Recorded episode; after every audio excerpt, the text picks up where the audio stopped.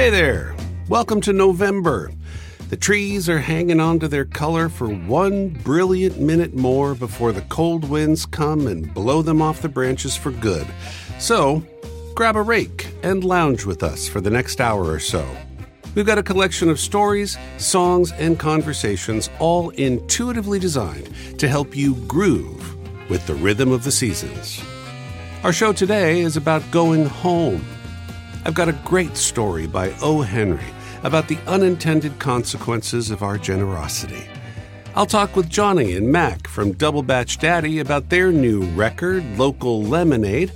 John Ballinger sings a September song that actually works pretty well for November, too. In our final Seasons of Life segment, I'll talk with a quartet of folks in their 80s and 90s to hear what they're thinking and feeling. And later on, I'll talk about how the road that leads us away from home sometimes leads right back to the nest. So, here we are. The doors are creaking open to the holiday time of year. The days are still getting shorter and shorter, which doesn't seem possible. It's dark enough, thank you very much. Sunrise in Los Angeles came at 6:30 this morning, and it sets at 4:48 this afternoon. And to all my proponents of year round daylight savings time, I ask you, do you really want to get out of bed in the dark at 7:30? I mean, I know getting used to it getting dark before 5 p.m. is kind of a hassle, but it's going to keep getting darker and darker for another month. And when you add in the slow brightening of January without standard time, you'd be getting up in the dark for two more months if we didn't set those clocks back. Think about it. This is going to be the last Rhythm of the Seasons podcast. I'm hanging up the microphone and the Zoom calls mostly to free up my evenings and weekends. I'm at the season in my life where I'm absolutely enjoying all the work that I do. I just feel like I need to do a little less of it. Three years ago, when the global pandemic was raging and there was no end in sight, my wife Anne said to me, why don't you actually do that podcast about the seasons you keep talking about? Because, I said, unless you're a celebrity, which I most certainly am not, it's nearly impossible to find an audience for a podcast. Making the podcast is the easy part, finding an audience is tricky. I can help with that. You're going to find an audience for my podcast. Yeah. Because I can make a podcast shaped tree fall in the forest, but I don't know how to make sure there's anyone around to hear it when it falls. That'll be my job. Who do you want to work with? Well, it'd be great to have Double Batch Daddy. I bet they'd have fun working with Ballinger. Let's call them. Who else? Well, I love Matt and Carol's stuff. Let's take him to dinner. And we did. I pitched a very ambitious variety show format loosely based on Prairie Home Companion and my experiences writing and directing church. We started with stories, songs, interviews, recipes, movie recommendations, and radio theater pieces. It was a lot. But none of us had too much else going on, so we were grateful for the creative output. And we put out a lot of creativity that first season, and to Anne's credit, we found a small but loyal audience. By the end of 2021, live performances were starting to come back, and John Ballinger needed to get back to his paying work. And it wasn't long before Matt and Carol were back at their full time jobs, too. Double Batch Daddy, fortunately, were working on an album and continued to produce a song or two each month. Charles Dayton stepped up, and now he's swamped. Anne was hired as a full time faculty member at USC, and by the beginning of 2022, even I was back in demand, voice directing the animated series Fright Krewe for DreamWorks and a slew of video games including the new VR experience Asgard's Wrath 2 for the MetaQuest 3 headset drops December 15th. So, we've all gone our separate ways, and it's really come down to just me. And it's time for me to put this podcast to rest. I celebrate each of the collaborators who helped bring this dream to fruition, and the 36 hours of content we made together isn't going anywhere. We've taken three trips around the sun together. We've looked at the year as if it were a day. We've looked at the year as if it were a lifetime. We talked with labor historians and midwives. We've shared recipes. We sang, we wrote, we performed. Most importantly, though, we shared a little bit about the way the world actually is. And we've invited you to notice how you are connected to the rhythm of the seasons. It's the most important thing I've learned in my life, and it's certainly nothing new, but it bears repeating and reinforcing the reality of the cycle of birth, growth, withering, death, and new life because it allows us to see and feel where we are on the cycle and to accept where we are without freaking out. As we bring this final Rhythm of the Seasons podcast home, I'm grateful for every artist who took time to share their talents with us, to my family who participated willingly, to the nearly 50 folks from 5 to 95 who talked with me about their favorite meal and what they hope for the future. And to you, dear listener, thank you for taking an hour or so out of your busy schedule each month to groove with the rhythm of the seasons. Oh, it's a long, long while from May to December, but the days grow short. When you reach September. When the autumn weather turns the leaves to flame, hasn't got time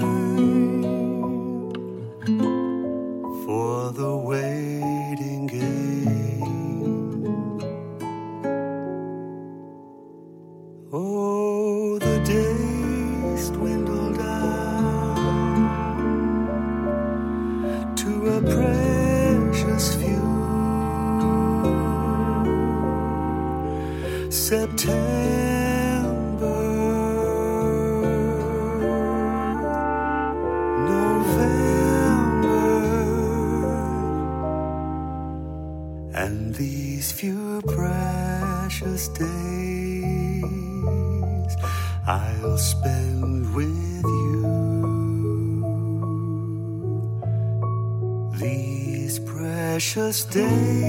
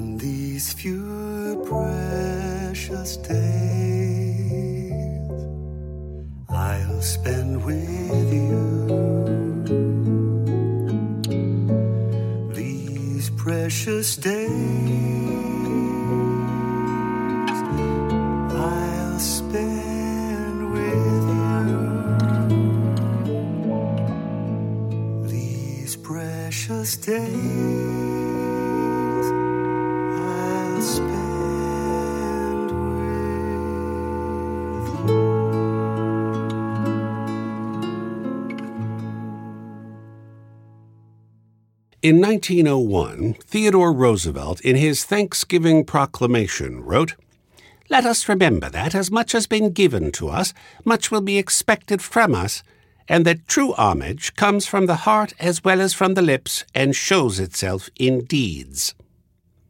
The New York native O. Henry had some fun with this notion in this story, written nine years later. Two Thanksgiving Day Gentlemen by O. Henry.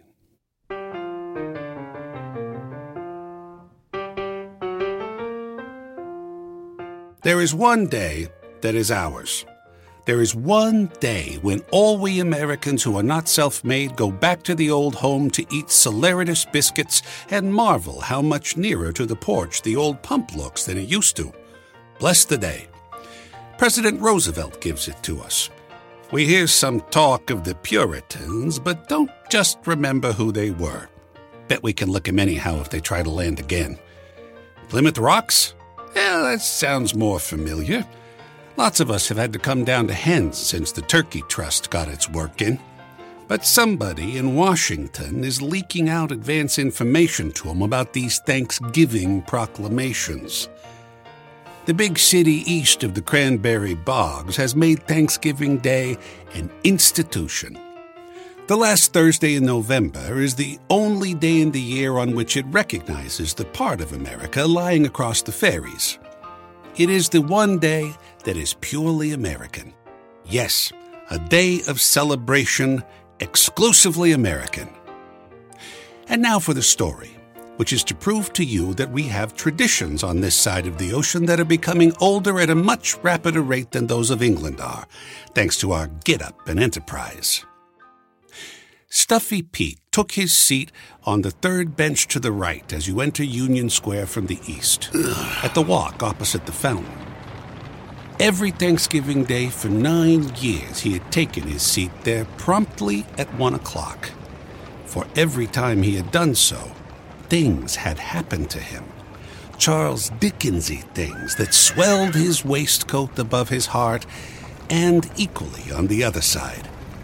But today, Stuffy Pete's appearance at the annual trysting place seemed to have been rather the result of habit than of the yearly hunger, which, as the philanthropists seem to think, afflicts the poor at such extended intervals.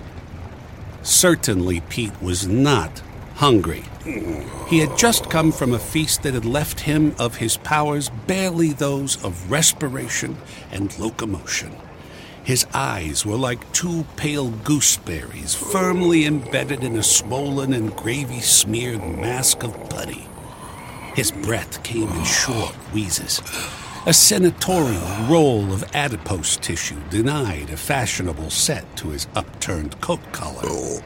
Buttons that had been sewed upon his clothes by kind Salvation fingers a week before flew like popcorn, strewing the earth around him. Ragged he was, with a split shirt front open to the wishbone.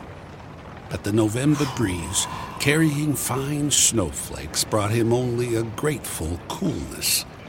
For Stuffy Pete was overcharged with the caloric produced by a super bountiful dinner, beginning with oysters and ending with plum pudding, and including, it seemed to him, all the roast turkey and baked potatoes and chicken salad and squash pie and ice cream in the world. Wherefore he sat, gorged, and gazed upon the world with after dinner contempt. The meal had been an unexpected one. He was passing a red brick mansion near the beginning of Fifth Avenue, in which lived two old ladies of ancient family and a reverence for traditions. They even denied the existence of New York and believed that Thanksgiving Day was declared solely for Washington Square.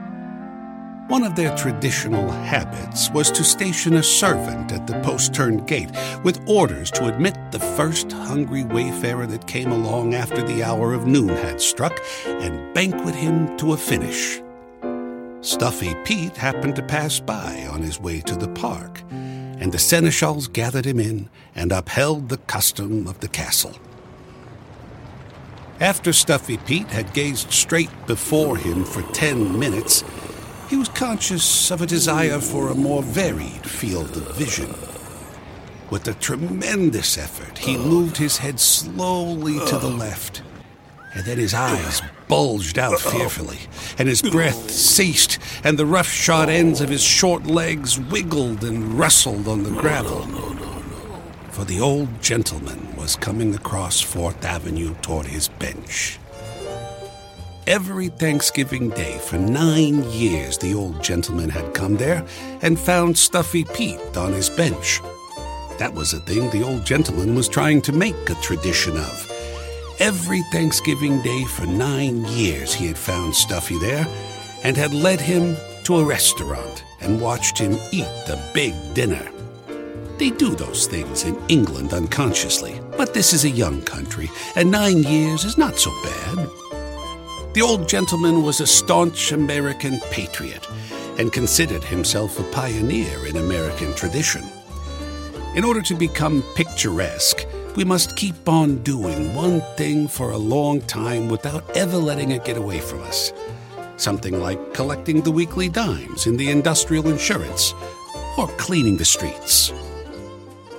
The old gentleman moved straight and stately toward the institution that he was rearing. Truly, the annual feeding of Stuffy Pete was nothing national in its character, such as the Magna Carta or jam for breakfast was in England, but it was a step. It was almost feudal. It showed, at least, that a custom was not impossible to New York. America. The old gentleman was thin and tall and sixty. He was dressed all in black and wore the old fashioned kind of glasses that won't stay on your nose. His hair was whiter and thinner than it had been last year, and he seemed to make more use of his big, knobby cane with the crooked handle. As his established benefactor came up, Stuffy wheezed and shuddered like some woman's overfat pug when a street dog bristles up at him. He would have flown, but all the skill of Santos Dumont could not have separated him from his bench. Well had the myrmidons of the two old ladies done their work. Good morning, said the old gentleman. I am glad to perceive that the vicissitudes of another year have spared you to move in health about the beautiful world. For that blessing alone, this day of thanksgiving is well proclaimed to each of us. If you will come with me, my man, I will provide you with a dinner that should make your physical being accord with the mental. That is what the old gentleman said every time, every Thanksgiving Day for nine years. The words themselves almost formed an institution. Nothing could be compared with them except the Declaration of Independence. Always before, they had been music in Stuffy's ears. But now, he looked up at the old gentleman's face with tearful agony in his own. The fine snow almost sizzled when it fell upon his perspiring brow, but the old gentleman shivered a little and turned his back to the wind. Stuffy had always wondered why the old gentleman spoke his speech rather sadly. He did not know that it was because he was wishing every time that he had a son to succeed him. A son who would come there after he was gone.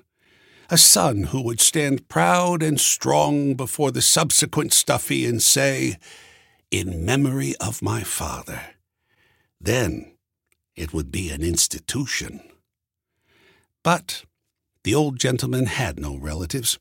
He lived in rented rooms in one of the decayed old family brownstone mansions in one of the quiet streets east of the park. In the winter, he raised fuchsias in a little conservatory the size of a steamer trunk. In the spring, he walked in the Easter parade. In the summer, he lived at a farmhouse in the New Jersey hills and sat in a wicker armchair speaking of a butterfly, the Ornithoptera Amphrisius, that he hoped to find some day. In the autumn, he fed Stuffy a dinner. These were the old gentleman's occupations.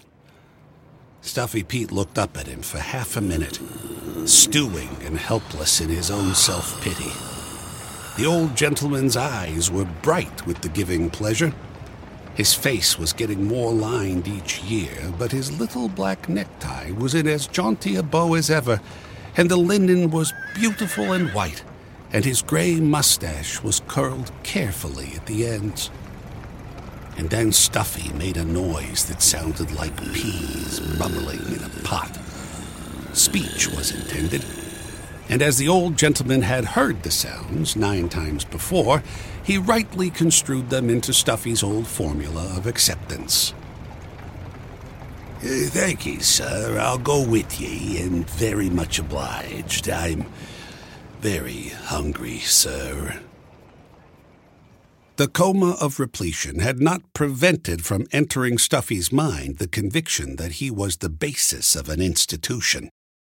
His Thanksgiving appetite was not his own. It belonged to all the sacred rites of established custom, if not by the actual statute of limitations to this kind old gentleman who had preempted it. True, America is free, but in order to establish tradition, someone must be a repetend, a repeating decimal. The heroes are not all heroes of steel and gold. See one here that wielded only weapons of iron, badly silvered, and tin. The old gentleman led his annual protege southward to the restaurant and to the table where the feast had always occurred. They were recognized. Here comes the old guy, said a waiter, that blows that same bum to a meal every Thanksgiving.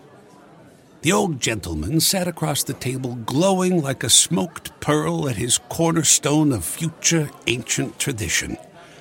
The waiters heaped the table with holiday food, and Stuffy, with a sigh that was mistaken for hunger's expression, raised knife and fork and carved for himself a crown of imperishable bay. No more valiant hero ever fought his way through the ranks of an enemy.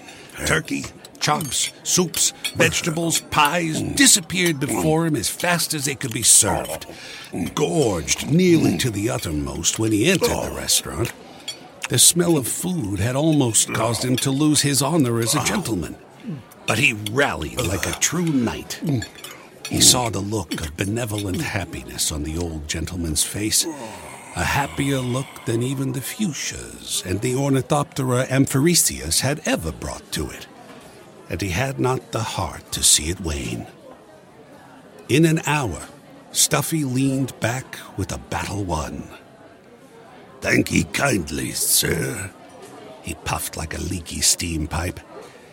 Thank ye kindly for a hearty meal. Then he rose heavily with glazed eyes and started toward the kitchen.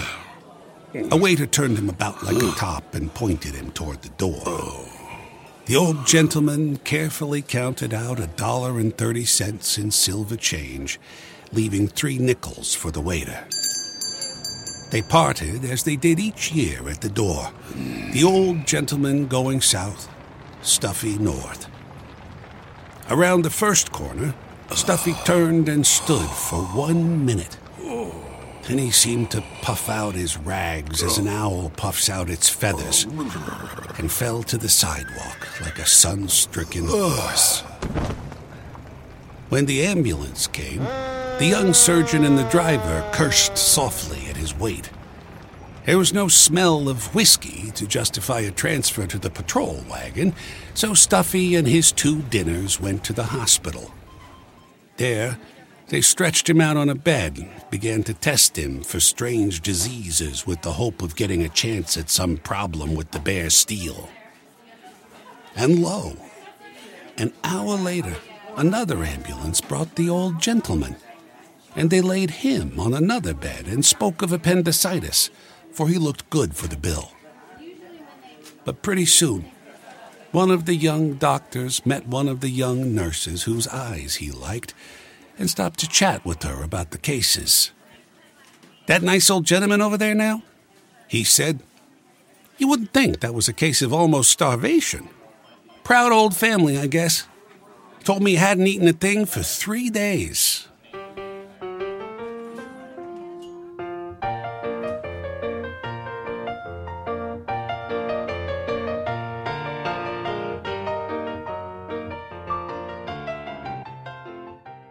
I'm proud to say that Double Batch Daddy have recorded their very first album, and I'm also proud to say that they debuted almost every song on the record right here on the Rhythm of the Seasons. I sat down with Mack and Johnny, aka Tim and Tom Zender, this past week to talk a little bit about the creation of local lemonade. So, congratulations on the record. Well, I mean, the thank you goes right back at you. Seriously, like to be able to be able to feature and try out, and even have uh, rougher mixes, and maybe not even fully mastered, but like versions of the songs, uh, be able to be shared along the way is it's just been a Yeah. treat. I've got to think of it too as just a wonderful uh, accountability measure. to Like, oh, we gotta gotta crank this out for Keythe, and um, it kept us just focused and you know, literally living some of your words about goal setting and just keeping at it um, in between everything else we're doing. So, yeah, thank you. So, what is the origin story of Double Batch Daddy? initially double batch was this the, the secret side band our former band name is zender you can still even find zender songs on spotify and whatnot and it's interesting that the journey became you know like well wait a minute maybe this is what we really want to kind of let go of zender and go toward double batch. Um, because we are identical twins we are a double batch and we're playing dad's instruments. Took a little time to try out a couple of band names and suddenly that seemed like the right one. What makes a Double Batch Daddy song? You guys have been Zender, you've been a power trio, you've been uh, acoustic groove for a while, um, and now you're kind of a stripped down acoustic trio. the double batch daddy thing is what does it sound like when we put the fedoras on and we tie on the bow ties but still honor our roots of bluegrass and the beatles and anything else we like putting on the fedora musically has been kind of this construct in my writer's mind that helps inform uh, where it goes. That does not in any way put aside. I, I know the deep interest in social justice and in naming ti- the times in which we live. That still has a place, even within the the very accessible uh, vintage charm. Local Lemonade is the name of the record. Tell me where that came from. again we were sitting around what do we call this thing you know and i was we were thinking well double batch daddy is a new name to put out there. Why don't we just call it double batch daddy? On the other hand the more we sat with it we started lifting lyrics from songs that might fit. And i think so definitely local lemonade is part of 101 way.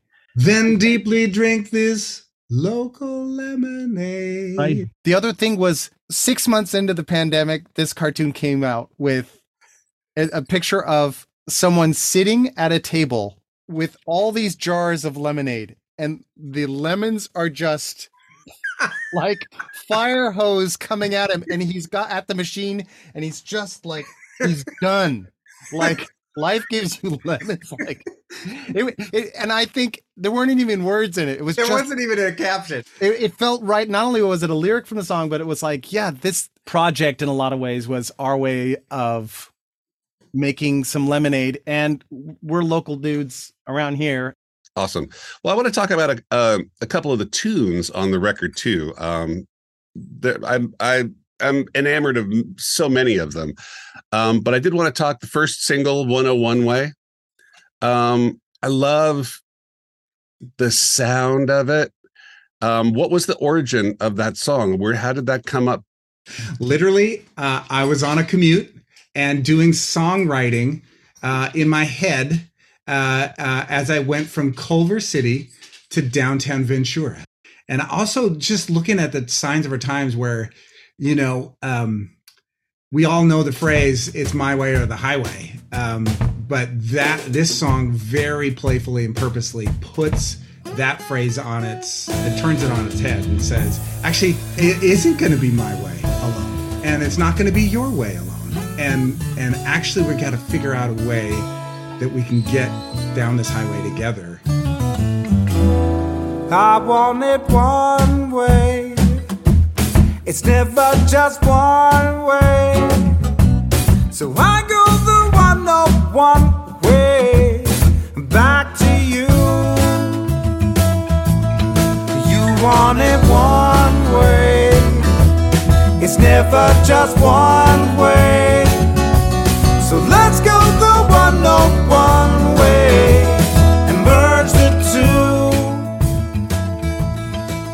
Not alone. I think is one of my favorites. When I first spun that one, um, it really touched my heart and brought a tear to my eye. That was really in the depths of of pandemic when I I, felt just scared. It, it wound up being written as if I'm writing it in front of you, which i had never even thought of doing it that way. But that's it's like I just felt like I needed to sing to to you know, comfort myself even, and then maybe comfort other people, and um, that's literally how it spilled out of me. I'm not alone. Here I find my voice singing these words to a song I don't yet know. So lend me your ear while I'm still breathing, and I'll sing you the song as it unfolds. I'm not alone. Let me start this again, and I'll try not to sound so lonely. You don't know how good it is to hear your voice, cause it's all. I'm not alone.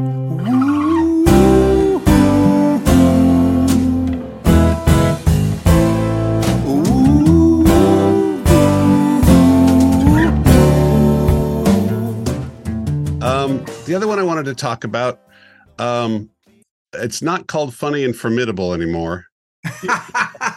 um, but once upon a time it was. Um, what is it? What is it called now? uh, after all we've come through. After all we've come through, yes, indeed. I find it interesting because it's it's in an interesting time signature. The time signature, so that you know, is in 5 4, and it stays in 5 4 the entire time, even though it goes through three distinct tempos.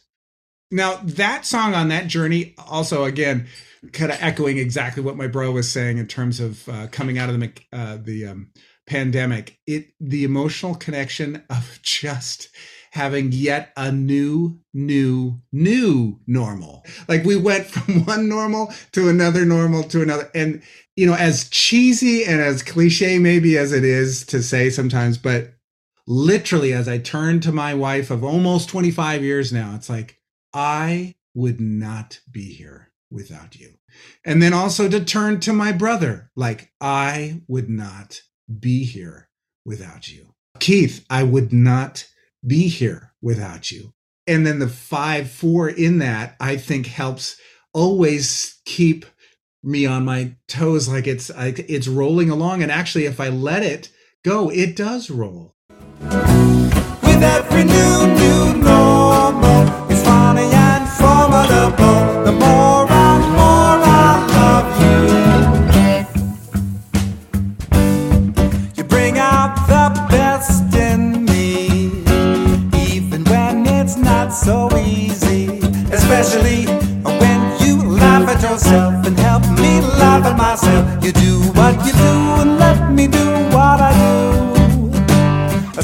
into a new move, yeah. Finding our me and you groove in so mad with toxic ways.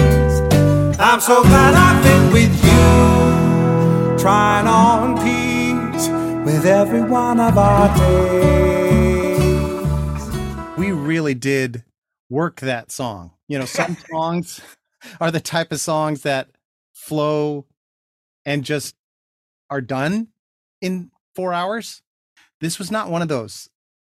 Double Batch Daddy, local lemonade. Thank you guys for uh for stopping by. And um if you get a chance, get out and see these guys live because they're um they're something something to behold. Double Batch Daddy's debut album, Local Lemonade, is available on Spotify and Apple Music. Check out their YouTube channel for videos, including Unpack the Track, where the boys talk more about the creation of songs on the album. And if you're in the Culver City area on Tuesday, November 21st, catch the daddies at the Old Fella Pub, just across from the historic Culver Hotel, from 7 to 10 p.m.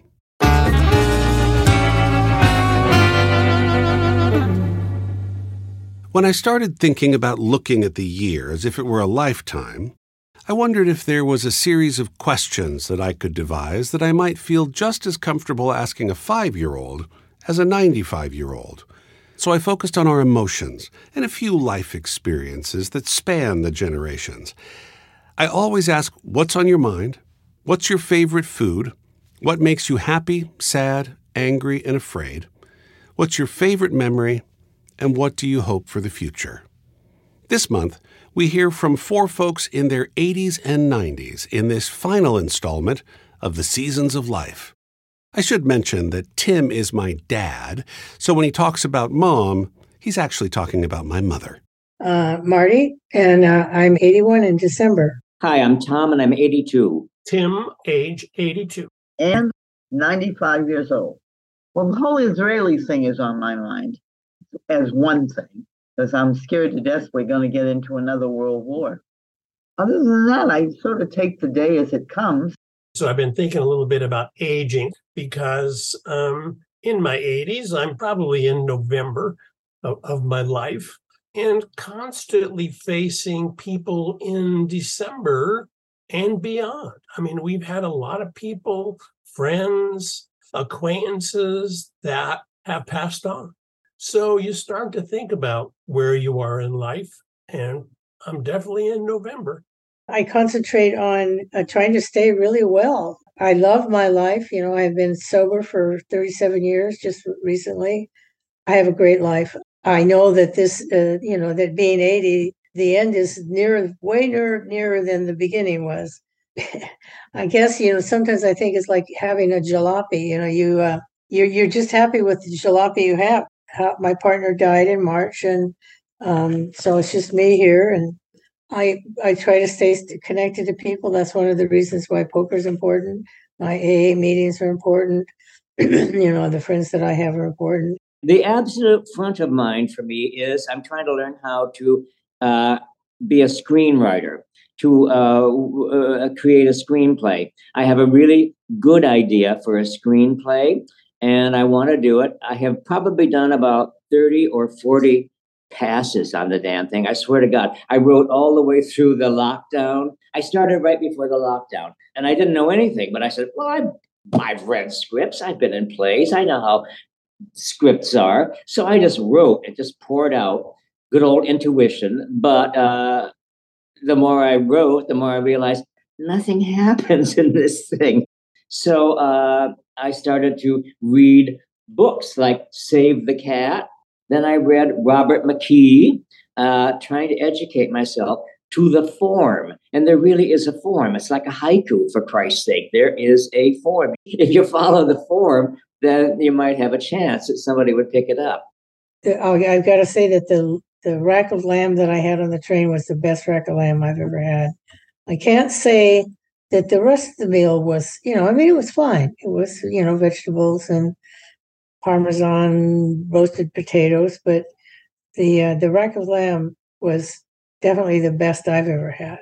One that comes to mind is the one we actually had together in Lucca, which mom and I's 40, 48th wedding anniversary. It was we celebrated 50 two years early because everybody was there. And that was a pretty spectacular meal. Um, just so many courses and so many great courses. The food was great, the ambiance was great, and the company was great. So you can't beat that combination. You know, Christmas we had I had the big caroling group and we used to carol all over town, then come back to our house. I put a huge, you know, two or three eight foot long tables in the living room. And I cooked the meal before I left. I used to call it a chicken something because you can always make fresh chicken and then you can put uh, onions in it and mushrooms in it and whatever I had that was fresh. And maybe it felt that way because of we had gone caroling and that was fun. I mean, I love food. And I, you know, when I was younger, I loved cooking.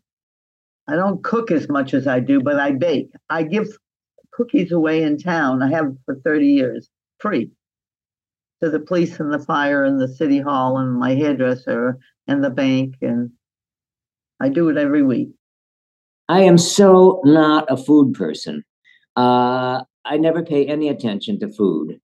When I when I'm home, I just steam vegetables and cook a little piece of protein and toss in a couple of carbohydrates, some rice or something. That's it. I eat the simplest fucking meals on the place of the pla- on the face of the planet. Uh, I have only two places in LA that I like to go.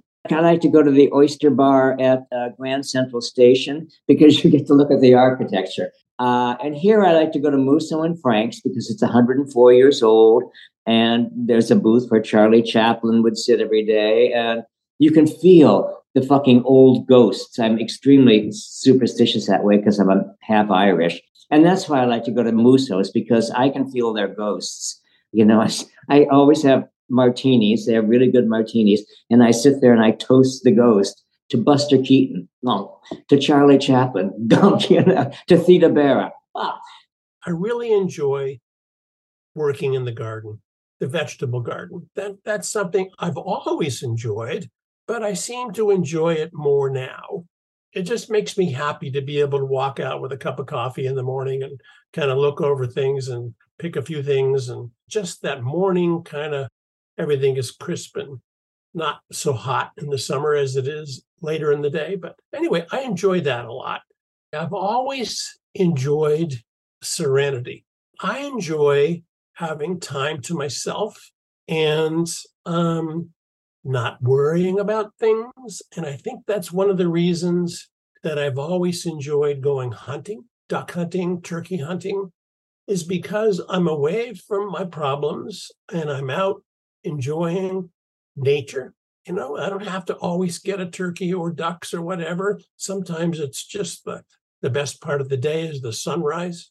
I have to say that all kind of fits into a package of of serenity for me just really, I guess, having a life worth living, being in reasonably good health mechanically. You know, I've got my cricks and my aches and pains, but you know, other than that, I'm in good health and my being able to enjoy um, get-togethers with my family and my friends, and to be able to go out and do things, just participating in life on a on a regular basis. You know, one day I walked into a bank and the people working there were having a hard time. And I just happened to have cookies in the car. I went out and got the bag of cookies and I said, I think you guys need this. And it, it just, they looked at me like, well, we're not buying anything. I said, no, I'm not selling anything either. I'm giving them to you. I think you really need to take a pause because you're yelling at each other. Have some cookies. And it's amazing how it neutralizes people. I'm so glad I still have a memory. I have a fabulous memory, except for names nowadays. And I've done wonderful shit and known like great people. And I love being me, frankly. That gives me more joy than anything. Realizing uh, who I am and what I've been and who I could be. I'm not done yet, you know? My husband died recently. I married the right man, so we had a terrific life. Um, I don't think about it all the time, but when I do, it makes me sad. What makes me sad? What makes me sad? Huh. Seeing any kind of cruelty being exercised. Uh, you know, we're the only, I think we're the only animals that have the intelligence and the kind of choice where you can be cruel if you want to. You know, the other animals, they if they get mad, like your doggies, if they think somebody's hurting their master or or some and they have to defend their their young or something, then they fight and they show their teeth and they growl and carry on. And I imagine that's true of all the other animals. But we're the ones that can make a conscious choice to be cruel. And isn't that awful? You know, I was really um, sad when Crystal died because you know, that's not a good way to go. Uh, and she actually was, you know, gone in many ways before she died. But that, um, but that kind of sadness, you know, is expected and it passes, and makes me really sad to that this is the world we're turning over to our children and our grandchildren. I guess lo- losing people that are close to you is difficult that makes me sad. I took a phone call this morning from uh, Daryl Lewis, and he called me from a cardiac place he's in now after having cardiac surgery last week, and it didn't go well. And um, he's now in rehab, cardiac rehab. And he just wanted me to pass on to everybody that he's not doing very well. And we knew Kathy's not very, his wife's not doing very well. She has fallen a lot, broken bones, you know, for the last 10 years off and on. And he said, we're going to probably have to move into an assisted living facility. So, I mean, you know, that was just kind of a sad, that was a downer, a real downer. What makes me upset, I don't think getting mad does any good. So I, I don't really go there, but the CEOs now are getting many, many, many times more money every year than the workers are. How much do they need? I mean, how how how much money does a person need? And yet they never have enough.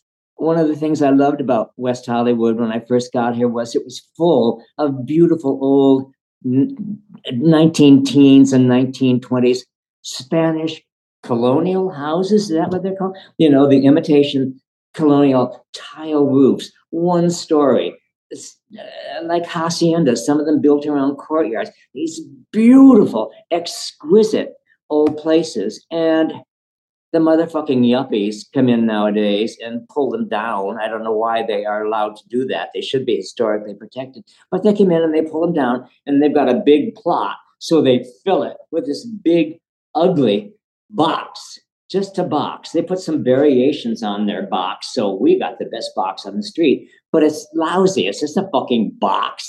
And they sit in it and they don't do anything. They don't even party. They don't have don't have dances or anything. They just sit in there. I guess they walk from room to room and masturbate or something. It, you know, the the marvelousness of their will. In the current state of affairs in the United States, that there's so many people that can still be in favor of having Trump be involved. It just blows me away. And I just keep, I'm, I'm constantly um, in amazement that there's still so many people, in spite of everything that he's done and continues to do, that they would still think he's the best person qualified to be president. So that kind of makes me mad. And I'll be really mad if he wins. I think I'm old enough that I've lived long enough that when people, I mean, the people who talk about immigrants and they talk about all this other stuff, and they want to rise for me. I'm smart enough to know that. So I let them finish. And if I know that that's what they're going to talk to me about, I said, You don't clean your house, you hire somebody who probably is an immigrant who cleans your house. You don't cut your grass. You hire somebody who's an immigrant that cuts your grass and does all that work for you.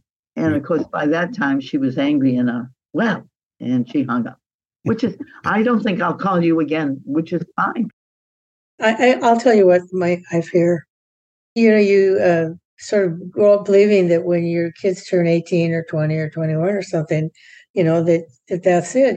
I still worry about you know, my um, kids, both Andrea and Brad, have had pulmonary embolisms, and Kenny's had liver disease, and you know, and so I I have fear about what's in store for them. Not being physically able to maneuver every day. I'm so used to being active and doing stuff. Um, I know I'm getting older. You know, if I go, I'd like to just go. I mean, I landed in the hospital the other day because I had some fluid in my knee and I had to have it removed. And I had a terrible time until I found my driver's license to give it to the hospital who didn't believe that 42528 was my birthday. I'm terrified of the Los Angeles driving scene. I, I would not possibly put myself out there in a little box made out of, you know, tin and plexiglass and and rubber and God knows what other cheap shit automobiles are made of nowadays. I would not put myself out there amongst the lunatics who drive. They don't know that they're driving emotionally. They're working their shit out behind the, the wheel of 2,000 pounds of, of, of steel. Girlfriend, take a breath, relax. You know, I wouldn't say I'm fearful or afraid of dying. But when I think about it, which is not often, I'm not, you know, obsessed with it. it it's just a strange, these are strange thoughts to me, like the finality of it, I guess, is like, holy cow. I mean, that that's the end of it. You go to sleep and that's the end of it. Is we're so used to going to sleep and waking up. so that, that's something that I've thought about. I don't dwell on it, though, I want to say, but it certainly does. You know, it's probably something I think about more often now than I did 20 years ago. A lot of my fondest memories are of working with my friend Reza Abdoh. You know, I worked with him for 10 years, 10 shows, 10 years. Uh, nobody had ever gotten me before. you know, he was just, he was 22 years old. I was 44. He was just a pup. And he lived in a, a little bungalow, a little tacky bungalow over in West Hollywood. So I went over to the bungalow to audition for him for this play called The Farmyard. And I was auditioning for the role of a farmer. And so I, I imitated my dad, a farmer, uh, and I kind of mixed him in with John Wayne. I don't know. Uh, but anyway, I come in. Reza is sitting on this improvised bed. It was made out of grocery store pallets with a, a, cheap futon on top of it, but he's all propped up on one end of it uh, with pillows, looking like a little Persian pasha, which he was. And I read with him. I guess he read with me, and we finished. And uh, he had had the shade pulled, and there was like a, a, a hole in the shade, and there were dust motes dancing in this beam of light. And I finished, and there's a long silence. Finally, he looks at me and says, Well, I don't know. You want to do it? I said, Yeah, I guess so. And I started to work with him for 10 years. The things that we did as a family, you know, going out and going camping, and we uh, we had a boat, and so we had water. We water skied with the kids, and we snow skied with the kids, and um, so those kinds of things. I was 10 years old, and we got to take the train, my parents and I, back to Ohio and I visited all 23 of my cousins. And it was it actually just kind of blew me away that to to go into a new group of people and feel the family feelings. It was just something that I'll never forget. We stayed there a month and when we had to leave and get on the train to come back, um, I was I was a basket job. I was just like bawling and crying and sobbing and it took me it took me an hour or so on the train before I could even before I could even be civil. Uh, it, it was really it was an emotional real emotional experience. The whole time we were there was an emotional high and my cousins were all so friendly and to see and kind of relate to them, you know, person to person, you could feel the connection a month before my husband died, and I went to see him, and he looked at me and he said, You know what, Anne? And I said, What? He said, I'm glad all these years I could tell the world how good you are. And I stood and cried. Now, you can't have it better than that. I want to finish my screenplay and get paid for it. and I've written a role for myself in it that's really nice finally a decent role on screen. I have almost never had that. I'm I'm a I'm a day player, you know. I lately I've become the old man who dies in beds. Died funny on New Girl, died very dramatically on Doom Patrol on an NCIS, and I was comatose in some comedy show. I forget what. That was kind of fun. So I want a nice role, and I'm writing a nice role for myself. And then after that, then I'll have enough money. I'll be able to go to Venice. I want to go to Venice, Italy, and check that out. As a child, I always wanted to be in Hollywood, and here I am. I'm in West Hollywood, but I consider it Hollywood. So yeah, I'm I'm perfectly placed actually where I wanted to be. But those things would be those things would be cherries on the sundae if I get to get the picture done and if I get to travel to Venice. That would be nice. Well, I'd love to see world peace. I'd love to see some of these things, um, but I'm not confident that the Mid East thing is going to clear up before I die, because it hasn't been. It's been going on for all of my life, so I don't see that clearing up. Although I'd love to see that. Um, I'd love to see things turn around around in the U.S. Uh, on a more personal note, the hope that mom and I would continue to have a good time together and enjoy our last years comfortably and without pain or you know serious medical situations I would just like to, you know, live out my life and continue to be as as active as I can be. Well, the world is changing very rapidly. And the kids today are going to have it in some ways easier than him as far as information, things that you beck and call. I don't know if all that's good. I mean, and we're ruining the world, and people are lonely right now and they're scared. I think my life was better. I think it was kinder. I mean, I grew up when the policeman knew all the kids' names, and I lived in a neighborhood filled where every parent was a parent of every kid in the street, and one of us was doing something wrong. You know, Johnny's mother would yell out and say, Hey, knock that off. Or, you know, nobody does that. I mean, who does that anymore? Special thanks to Tom from West Hollywood, my dad Tim from Sacramento, Marty from Vancouver, Washington, and Anne from Sausalito for sharing their thoughts and feelings with us on this final episode of The Seasons of Life.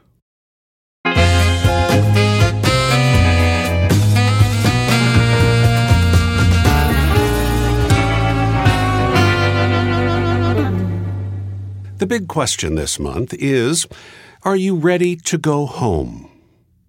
I've spoken on this podcast before about how I would always get homesick when I was away at camp.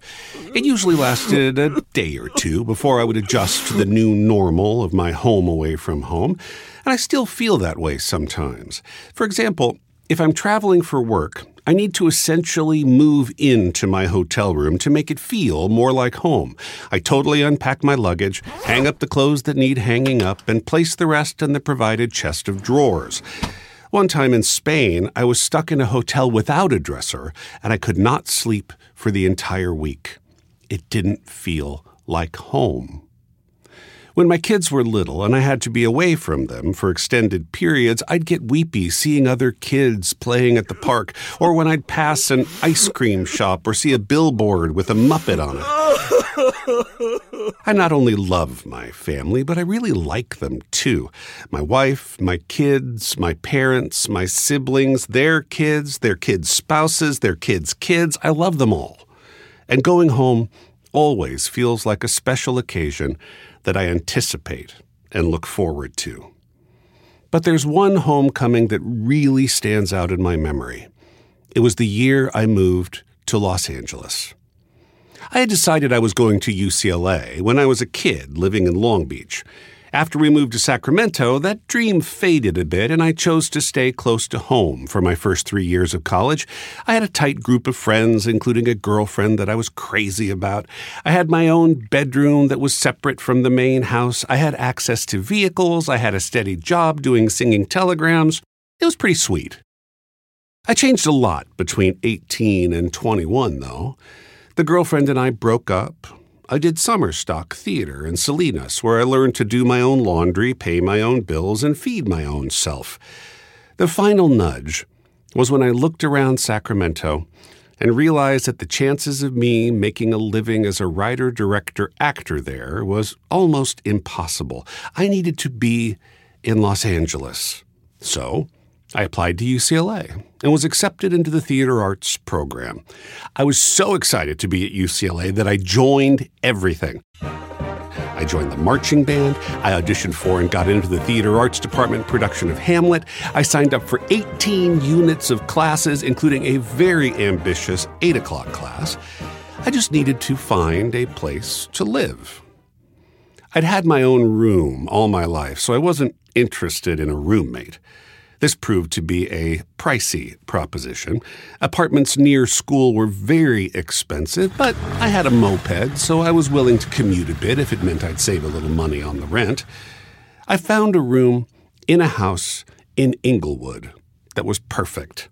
It didn't seem that far from the hotel where I was staying, and school didn't seem too far from the hotel either. What I failed to realize was that school and the house were in opposite directions from my hotel. Inglewood is a world away from Westwood, as I would discover the day I returned the pickup truck to my parents and started commuting the 11 miles from South Central to the West Side via moped and public transit.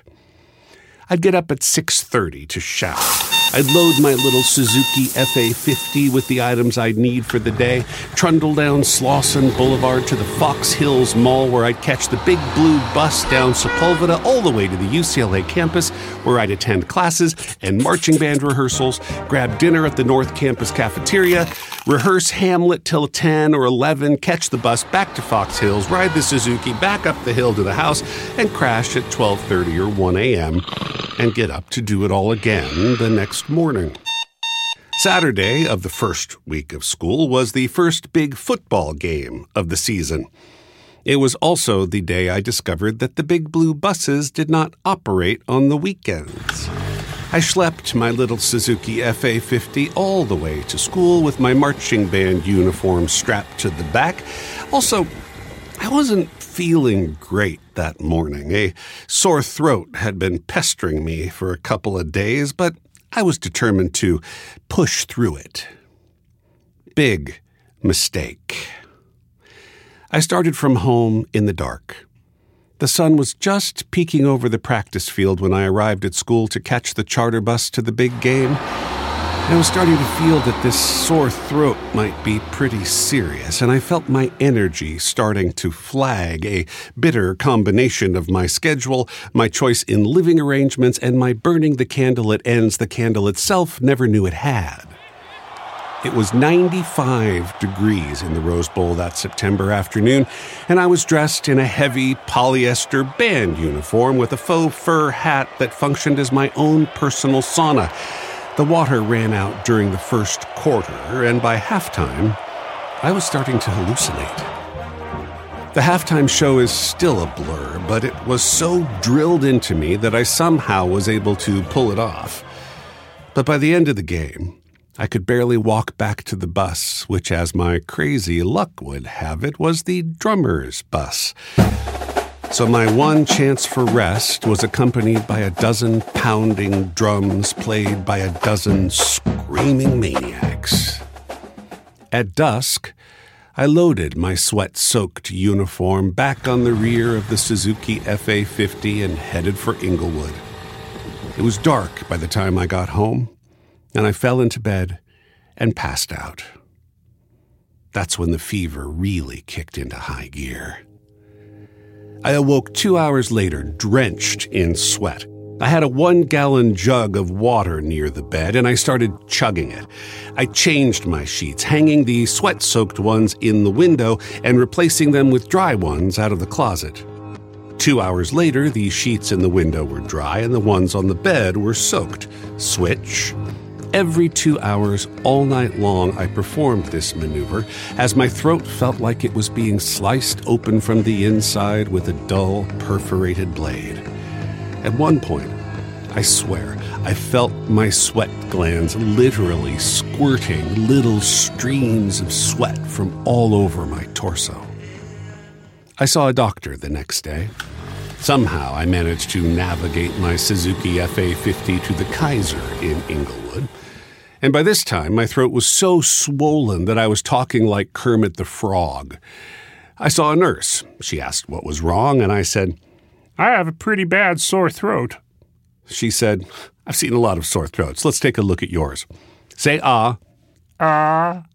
Oh, my God. Let me get a resident to look at this. Okay. The resident. I hear we've got a nasty sore throat here. Let's take a look. Ah. Oh my God. Let me get the doctor. Okay. The doctor entered with a bit of a swagger. Bad throat, huh? Let me see. Ah. Oh my God.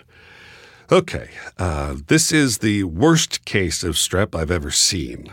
We're going to get you some antibiotics. Uh, how are you feeling otherwise? I'm pretty tired. Well, let's check you for mono, too. I have to get back to school on Monday? Uh, no.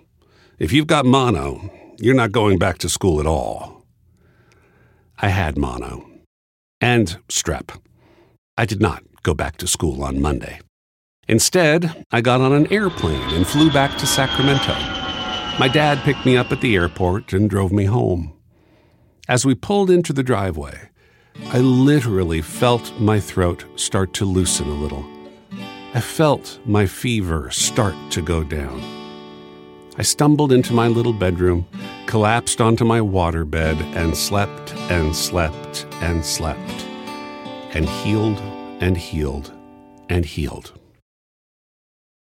I know I'm lucky to have a family that is loving and supportive, and of course, I know that for some, the idea of going home to a birth family is nothing short of traumatic. But I also know that going home with a capital H doesn't necessarily mean going to the little h home where your birth family lives, for there are countless opportunities for us to find a sense of home outside of our family unit. Of course, there are churches and synagogues and temples and mosques, but there are also communities that are built around shared interests such as bowling or music or board games. You might find home in a fan club or by joining a sports team or a community theater company. There are survivor support groups and 12 step groups that can help you heal your wounds. There are knitting circles, cooking classes, community colleges, political organizations, food pantries, exercise classes, and gardening groups, each waiting to share a sense of home with you. But let's broaden our perspective of home a little bit more. I'd invite you to consider that the phrase going home is often a euphemism for the end of life. Once upon a time, my son and I were talking about what happens after we die. I don't know how it came up. Maybe the passing of a relative prompted it, but I was interested to hear his take. He said, I think we go back to the source where we came from. We head back toward that ball of energy and we become part of it again. It was an elegant and insightful opinion that put me in mind of the end of every yoga class I've ever taken. The final pose, or asana, is the sav asana, or corpse pose. You lie still on the floor with your arms away from your torso, and you have an opportunity to feel your body returning to the home of homeostasis. Your heart rate slows, your sweat cools, your breathing comes easier. A yoga teacher once explained that paying attention during the savasana can be an excellent practice for the end of life, a practice for going home, back to the source. Ultimately, I hope the practice of going home helps you to feel at home in your own skin We've talked a lot over the past three years about the rhythm of the seasons, that process of birth, growth, withering, death, and new life that make up each day, each year, each lifetime. We've applied this rhythm to our own personal goals as well. We see the seasons of the year as a series of guideposts leading us onward. We dream things up, we let go of things that are holding us back. We get busy. We deal with obstacles. We gain confidence. And we keep growing until it's time to harvest the fruits of our labors. And then we go home. The place where we feel most welcomed. The place where deep healing happens. The place where we can lay down our head and rest. Maybe home is the place we return to that's within us, where we don't measure ourselves by our outward actions, how much weight we've lost, how much money we made, or the achievements we gained. Maybe it's a place where we can accept with an open heart that there will once again be time to strive, but that this time is not that time. Now it's time to practice gratitude, acceptance, and letting go. It's time to come home.